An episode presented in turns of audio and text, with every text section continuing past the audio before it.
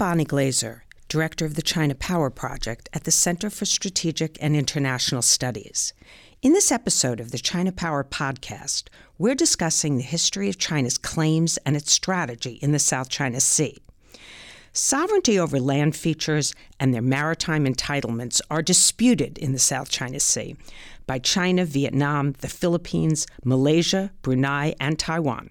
At stake in this dispute are resources such as fish and energy deposits, as well as control over a major commercial waterway for trade. In addition, the South China Sea is a test of how China's emergence as a great power will affect its handling of territorial disputes with its neighbors going forward.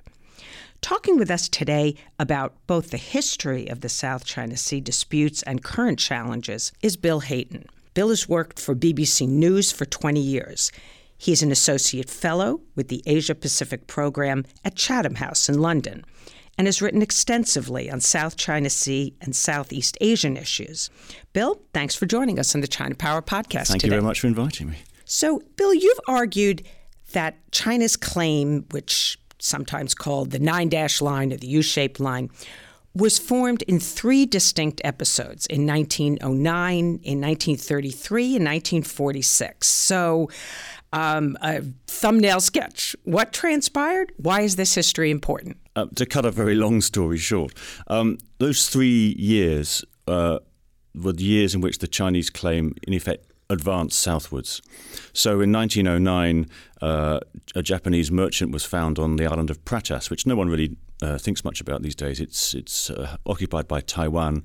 It's between Taiwan and, and, Hong Kong, and is undisputed Chinese territory, if you like. But that became a big issue in 1909, and really that was the first time that the Chinese public took an, an interest in the in the South China Sea islands, as far as I can tell. Um, and then it forced the government to then make a claim, uh, and that claim extended to the Paracel Islands. So that was 1909, and really it was just Pratas and, and the Paracels. 1933 is more complicated because France annexes some of the Spratly Islands that year, and the Chinese uh, government is unsure about which islands they've taken, and the Chinese, many of the Chinese uh, people in the population think that they've annexed the Paracel Islands, which obviously uh, China had already claimed, and so this causes enormous confusion. Um, and it takes several weeks for it to be resolved. And in the end, the Chinese government realizes that it's not the Paracel Islands and doesn't protest what the French have done. But in the confusion, the idea that there are these other islands that rightfully belong to China emerges among the, in the population. Um, but there's no actual claim. And it's not until after the Second World War, uh, 1946, that the claim actually moves further south. And, and, there's a whole series of confusions that lead up to this. But uh, it's only really um, in, in late 1946 that the Chinese government, or even in early 1947, that the Chinese government decides it's going to make a claim to the Spratly Islands. So um, my parents won't like me saying this, but the Chinese claim to the Spratlys is actually younger than my parents. so, what about the origin of the claims of uh, the other uh, the other countries uh, and the other parties. Uh, are they more legitimate than China's are? Where do they come from? Um, I think you, when you look at these claims, you have to divide two things. There are actions which governments can claim uh, took place in, in the past. Uh, which show that they, you know, stuck a flag in something or built a lighthouse or took some kind of act. But then there's also the idea that you know when these when populations start to believe that islands rightfully belong to us. And these are two separate things. So I would say, you know, in China, the idea, uh, the belief in these islands belonging to us, as it were, probably emerged around the 1930s in, in that period. And it was much later in the other countries. So maybe not even until 1974 in the case of Vietnam, when they had the Battle of the Paracel Islands, and people became very aware of the uh, of the, the, existence of the islands, and maybe uh, in, you know, even possibly even you know kind of later really for the most people in the Philippines. But at the same time, governments can point to things that happened further back in time. Um, so I would argue really that. Um, in terms of actually states doing things on the islands as opposed to simply believing um, that they had some kind of rights. That um, I mean, you have activities by the French uh, in some of the Spratly Islands in the, in the 20s and the 30s. You have activities by the United States when it was the power in the Philippines, um, and you have uh, and you also have activities by earlier earlier governments. So actually, trying to say which power controlled the the whole sea, I think is silly. I think what you have to do is look at individual islands. And you can say, for example, that you know maybe the, the you know Chinese forces in 1946 landed on on Itu Aba uh, in, in the Spratly Islands and stuck their flag there, but they didn't go to any of the other islands. So um, you know maybe the Vietnamese would have a better claim on one of the other islands, for example, on, on Spratly Island itself, or the Philippines might have a better claim on Thitu Island. So I think if you if you broke down the claims into individual features rather than saying we claim the whole lot, it would actually make it much easier to resolve. So, in other words, if all the claimants were to take this to the International Court of Justice, and, and they would all have to be involved in order for the ICJ to obviously mm-hmm. take on the case, it would be possible to resolve it legally. I think so. If, if they accepted the principle that you could break down the claim into separate reefs and, and islands, um, if you if it was simply a question of saying, you know, I claim all of the paracels, all of the Spratlys, then you know we would just talk and talk and talk. I think, but I think there's been a, a, resistance to go into this because it appears to be far too complex. And people think that you have to understand the entire history of the South China Sea and there just simply aren't the records. But actually, when you, it's simply a question of comparing the evidence that the, the governments present to say, well, you know, the Vietnamese would say that in the early 19th century, uh, the the emperor uh, ordered that um, uh, fishermen go to the islands and, and, collect cannon from wrecked ships, and this shows that they claimed some kind of uh, uh, ownership or, or, administration of the islands. Where the Chinese would say, well, you know, we have um, you know long fished in these waters and this sort of thing, but um, I think if you actually ask them to say, well, can you identify that particular island that you know that was under your occupation, um, in the way, for example, that Singapore and Malaysia um, tried to do uh, in the uh, in the Pedra Branca case in these islands in the, in the Singapore Straits, um, and you know those you know those two features are you know 400 metres apart, and yet the International Court of Justice was able to say, well, you know, Singapore built a lighthouse on this one, that goes to Singapore, um, not on the other one, that one goes to Malaysia. So the, the principle is, has been laid down. So back to the history. Uh, obviously, these disputes have concerned those uh, countries that uh, have put forward claims and directly involved. But at what point did these contested claims really pique the interests of the international community more broadly, and why? I suppose it was probably not until the mid 1970s, um, 1974, when uh, China, which is occupying the eastern half of the Paracels, invades the western half, uh, which is occupied by Vietnam. Um, and certainly, in terms of the academic writing about the the islands, that's when it, it takes off. There's very, very little before that. Um, but even in that um, incident, um, I mean, the United States was a was an ally of, of, the Republic of Vietnam at the time, but didn't think it was sufficiently important to intervene um, uh, to uh, in, in, on either side. So I think there's been a sense that these islands are. Uh, you know, potentially a problem for the region, but that they're not sufficiently important for outside powers to, to want to intervene directly. I mean, and the British and the French, going back to the early 20th century, were only really concerned about them because of the possibility that Japan might occupy them and, and use them as a, as a stepping stone. So they haven't really been in, interesting in their own sake. They've really been interesting because of what people can do with them. And I suppose we see that to this day with China building these massive new artificial islands uh, in the Spratlys and the consequences that that's had for, for the regional balance of power. Um, and, and for freedom of navigation uh, in, in the South China Sea as a whole.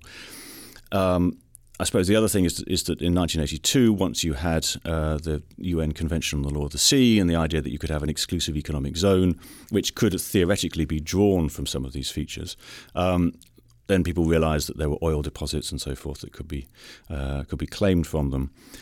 The arbitration tribunal that ruled in 2016 has in effect said that none of these islands, none of these features are you know can claim an exclusive economic zone. So, so to some extent at least in the eyes of sort of international law, that's gone away, but obviously not from the, the Chinese perspective. What do you think is driving China's activity there in recent years? We know that China has uh, built up uh, seven military outposts, three of which are really enormous, that have 10,000 foot runways. Uh, recently announced that uh, they had deployed anti ship cruise missiles, surface to air missiles, electronic jamming equipment. Some people say that it's about Chinese nationalism. Others say this is being driven by uh, energy, uh, by maybe need for fish for more protein. What do you see as China's strategic objective? I think I think all of those things are important, um, and I don't see that there's much value in trying to say which, which one is more important. Um, I mean, I think there are strategic um, and defensive um, elements to it. I mean, you know, China you know, has the same right as any country to you know, be concerned about its its defence of its of its borders and its its coast. Um, but what we're seeing now is something more than that, which is projecting power further away from the coastline. Um, and China has, um, you know. Uh, uh, sea lanes of communication, trade routes.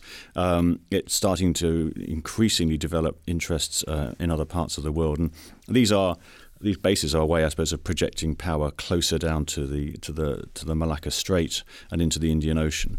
Um, so it's uh, there's an element of um, uh, I guess of, of defence, but also I guess an element of expansion and, and projecting power outwards. And I think the, the they're also important in the context of uh, um, a possible future uh, military action against Taiwan. Um, and I think in terms of actually constructing, I mean, I think this is an idea that's really come from Japanese watchers. The idea that what China is trying to do is create a bastion in the South China Sea in which it's going to hide its uh, ballistic missile submarines um, and to keep others out and, and protect that. Um, so th- that's the sort of strategic side. The resources are clearly there. The idea, I think, that they um, uh, want to uh, stop other countries claiming or developing the oil and gas deposits and then presumably potentially develop them themselves in the future. Fish is part of that as well. I think one shouldn't underestimate maybe just the degree of bureaucratic self-interest here that uh, state-owned enterprises, provinces, you know, even the Navy and the Coast Guard themselves, you know, want to see this, you know, because it bolsters their position. But I think underlying all of this is the nationalistic sense that this this is rightfully Chinese territory, um, and and and the rest of it, and that, that sense of righteousness and entitlement just flows from that basic position. I understand that in Chinese textbooks that they have a map and they teach very young children that the southernmost point of uh, the nine dash line is actually the southernmost point of China's territory, correct? Yes, I mean, it's, it's and the strange thing is, it's this feature called the James Shoal, which isn't there. it's actually an underwater uh, piece of territory. It's well, not even territory. It's a piece of seabed, um, and uh, this was really the the story of untangling this this riddle was really what led me to understanding the whole story of the South China Sea. Uh, even the, the name James Shoal in Chinese is, is Zengmu Ansha, um, and a lot of because Zengmu uh, means sort of grandmother uh, in, in, Chinese, but actually Zengmu is, is the transliteration of James J M. So what happened was that the in the 1930s the um, uh, a geography professor and a, um, a, government committee made a series of translation mistakes, um, and they thought that shoal meant like a sandbank, and they thought it was an island, and they became, uh, in their eyes, an island, and they drew the line around it. Um, but actually, there's nothing there, and so to this day. Um, uh, Chinese ships, when they're on their way to, say, anti piracy in Somalia, will stop at this um, bit of sea and throw a concrete block over the side and say, This is Chinese territory, but there's no territory there. So let's talk about some of China's tactics. Uh, some people have referred to China's engaging in salami slicing. Other people describe this as gray zone tactics. And uh, it, essentially, China using its growing capabilities, uh, Coast Guard ships, uh, maritime militia, uh, to put pressure on uh, other countries but staying below the threshold that would provoke a military response from uh, the United States. Uh, another tactic that's often talked about is this uh, cabbage strategy, using layers of boats, having the maritime militia and then the Coast Guard um, outside of that, and then, of course, Navy ships off uh, on the horizon. And it used that tactic in May of 2014 when it deployed this massive oil rig, uh, the Haiyang Shiyou, uh, inside Vietnam's waters. So, if you look at these um, these tactics that China has used, how do you think? Um, how successful do you see them, and how have other countries attempted to counter them? I'm thinking of a Chinese buffet with uh, salami slice and cabbage leaves now. the, um, I think there's a, there's one there's a few strange things I suppose about the way that China has behaved, which is I mean militarily, if it really wanted to occupy certainly all the features occupied by the Philippines, they are to all intents and purposes undefended. Um, it could do so in an afternoon really if it wanted to. It would have a bit more trouble with the with the Vietnamese features, but I don't think there's much doubt that in a sort of simple military fight between the, the two, China would prevail. So China has to some extent exercised a, a degree of, of, of restraint.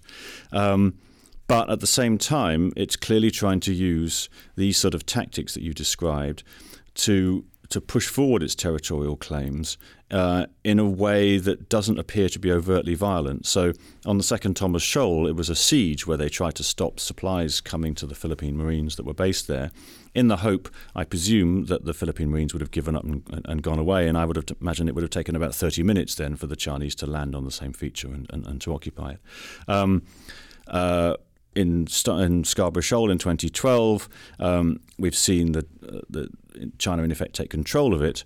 It hasn't yet built or uh, um, put any uh, people on the feature. Uh, and from what I can tell from, know, uh, I mean, Zach Cooper here at CSIS, um, you know, examined this, and that seems to have been a case where United States deterrence seems to have worked against uh, against China on that one. You know, the actual that there were blunt messages from the Obama administration to Beijing at that time, which is you will not build on this on this uh, shoal, um, and but I think this, I, I mean, this Chinese um, long-standing sort of Communist Party strategy of active defence, whereby you, you basically wait for the other guy to make a mistake, and then you're ready with your you know your retaliation. So it always appears as if you're uh, you know you're responding to a provocation from somebody else, but actually that was always your your aim. Um, so. In the Scarborough Shoal case, it was presented that it was the Philippines by sending a naval ship to um, arrest fishing poachers, that they had gone somehow beyond what was acceptable and that they provoked the confrontation. Um, and you know, there would be, I'm sure, you know, other potential moves in the future would be presented as being responses to provocations. But I'm convinced that in the in the long term, it's it's China's aim to occupy every single feature within the in, in, in the U-shaped line if they can and if um, if they can get away with it. China and Vietnam have explored oil together in the Gulf of Tonkin um, for almost a decade, uh, although they didn't find any major oil deposits. And now Beijing is pushing for joint development uh, again uh, in essentially waters that China claims uh, are disputed. And it's warned Hanoi to not unilaterally explore or exploit oil and gas in waters that China claims. So recently, there was a Spanish company, Repsol, that was told by the Vietnamese to shut down its operations after it sunk hundreds of millions of dollars um, uh, into exploration. So, what's the lesson that we should draw here? Is this an example of Chinese coercion working in the South China Sea? I think bluntly, yes. um, the uh, Repsol has now tried to drill in two neighbouring blocks uh, right on the edge of the Vietnamese claimed exclusive economic zone, areas which are included within the Chinese U shaped line. Um, and both times it has been uh, told to stop and been threatened. I was told um, by people in the oil industry that in 2017 there was a direct threat from China to the Vietnamese government that Vietnam has these um, stilt platforms in, on an area of the sea where this oil drilling was to take place. They're like sort of armed oil rigs, basically. That they they sit on this area of shallow seabed and that the Chinese would attack those if the if the drilling went ahead. Um, and uh, the China and the Vietnamese government decided it wasn't prepared to, to face down that risk and uh, told the, the, company to stop the drilling. Um, and I'm not exactly sure what happened this year, but it seems that something similar similar took place because the drilling has been cancelled. So, I mean, it really, it bluntly, I think, I think shows um, Vietnam's lack of options here is that there was a, a, military threat against them, and they were not prepared to answer it with, with their own um, military deterrence. So really, you know, what does that, you know, where does that leave Vietnam? Are they going to try and do this again and hope that the Chinese aren't looking. Well, that seems a bit, bit unlikely to succeed. Um, so um, I think they're you know they're in a, in a, in a very difficult position. I mean, their Vietnamese oil production has fallen by something like 12% over the last three years. Um, I mean, the, the economy is doing okay, but I mean that's that's a you know major chunk of, of income which isn't going to the state budget uh, in, in, Vietnam. Um, the Gulf of Tonkin, which you mentioned at the beginning of the question, is a, is a different case because in in a, you know it was decades ago that the uh, Chinese uh, then Chinese government took uh, two of the dashes out of the dash line, then but that allowed them to negotiate a, a, boundary agreement a boundary agreement which actually is uh, uh, due. Part of it is due to run out very shortly, actually, um, because it was there was a fishing arrangement which only had a life of 15 years. So that actually might um, lead to uh, a bit of bit of friction potentially. But the um, the, the, Vietnamese and the Chinese have been trying to draw that boundary further south. I mean, it stops um, uh, at the mouth of the Gulf of Tonkin, and basically the Chinese government uh, is refusing to draw it, draw it further down because the the further they draw it into the South China Sea, the more it looks like they're rubbing out one of the dashes of the nine dash line. And I guess if you can rub out one of them, then you could rub out all nine of them. So the real the, the, the, next question then is what does China mean by the, the, the nine dash line, the U shaped line? What is it actually claiming? And of course, you know, you know as well as I that they've never been entirely clear on what this is. Um, and we're sort of seeing two quasi legal arguments that have emerged. One is that this is a claim to uh, what some scholars have called historic rights, that this line uh, somehow represented the extent of Chinese control in the past, and that the Chinese government therefore has the rights to the fish and the oil and the sea and so forth. But that just seems to be you know nonsensical. How could you know how can you draw a line in the sea and say that on this side the Chinese government exercised control and on this side it didn't? How could you prove that it didn't exercise control on the other side?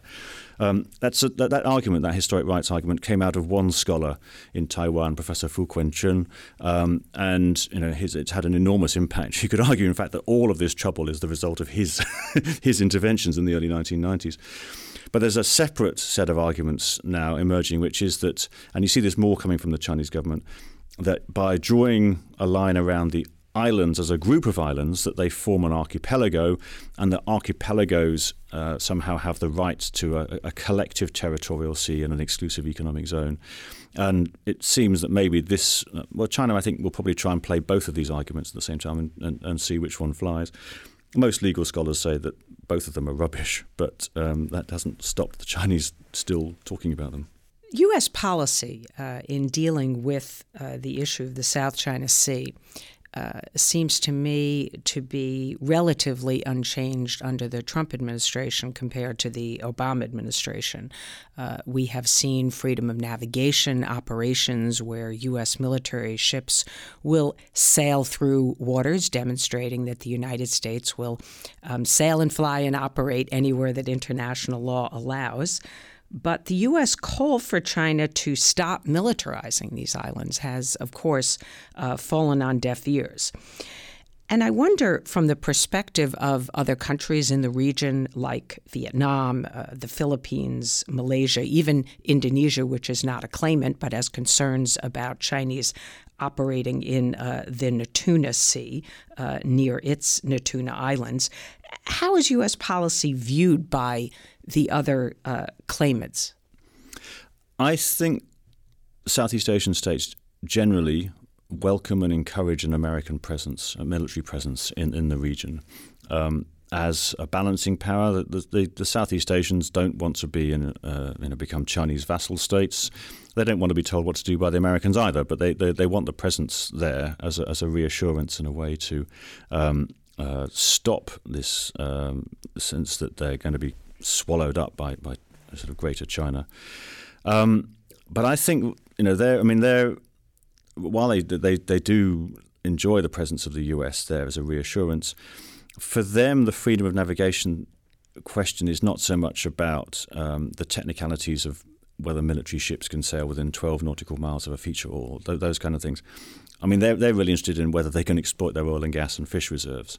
Um, and for them, it's really a question, I think, of defending the exclusive economic zone regime, the idea that uh, the law of the sea gives uh, countries the rights to the to the minerals and everything to up to 200 nautical miles away from their coasts, and that they can't do it. I mean, to give you an impact, an example of the impact in the Philippines. Um, 22%, about a fifth of the electricity generated in the Philippines is generated by gas which comes from the Malampaya gas field in the South China Sea.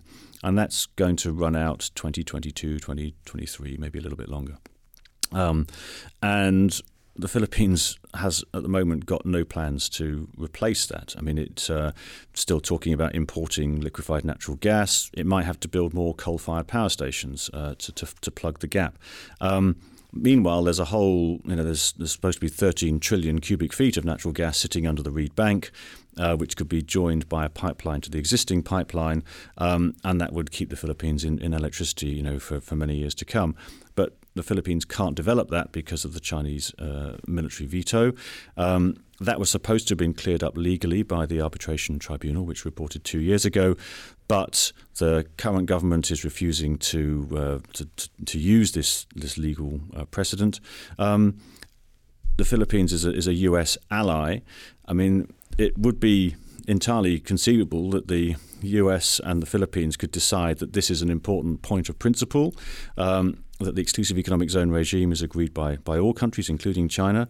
Uh, the Philippines is within its rights. It could then set out to try and extract this, protect it with um, uh, Philippines uh, Coast Guard and, and, and, naval ships, and the those ships would then be protected by the, the U.S. Philippines Mutual Defense Treaty in theory. I mean, that's that, that that's a scenario. Um, so, I mean, that would be. I mean, if people are talking about pushing back uh, in the South China Sea, that would be a, a, major way to say that this exclusive economic zone regime is crucial and is alive. Um, I mean, it would be a, a real case of brinkmanship, um, but um, I mean, that's you know that's that would be far more significant than periodic you know sailings within 12 nautical miles of of uh, disputed features.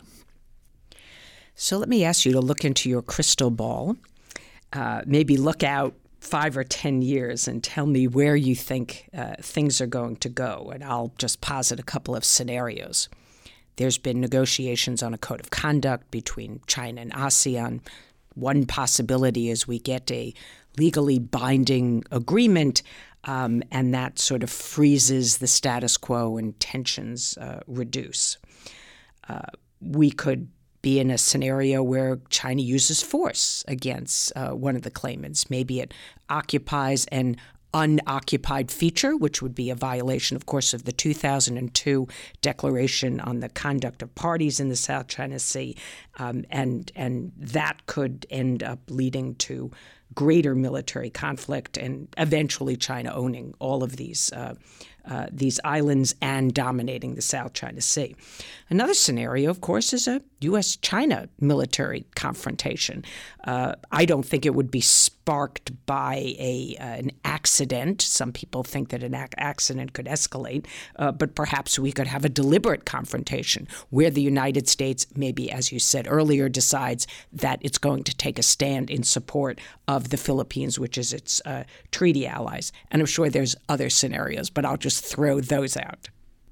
Um, well, I think I mean obviously it will depend on, on the responses from the, the other states and, from the US, you know, potentially Japan and Australia's involvement as well. But I think that the direction of travel from China is clear. I mean, it, it wishes to um, know, be the sole power controlling the area within the U-shaped line. Um, I think, uh, I mean, I'm convinced by these arguments about uh, the submarine bastion, and f- for that to work, really, I think they would very much like to build on Scarborough Shoal at some point, another uh, big installation uh, somehow. Um, they're being deterred from that at the moment, but I mean, it, I mean, Chinese policy in the South China Sea is like a ratchet. You know, it kind of goes forward and then it sort of it can take a break, but it never goes backwards. You know, just it'll be the next click and the next click and the next.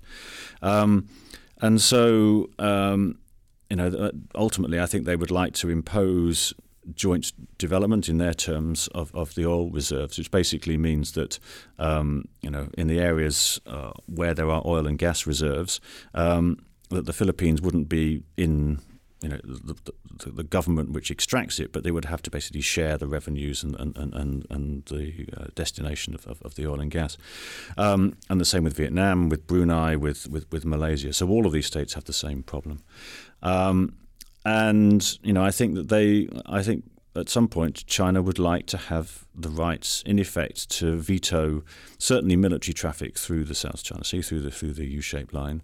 Um, and you know that would obviously have implications for um, you know civilian oil and gas surveys and, and, and, you know potentially even fishing boats and things like that. So really, I think that's you know that that's China's vision for the you know for the for the South China Sea. So it's really a question of what other states will do um, in order to try and stop that from happening and, and stick up for their rights.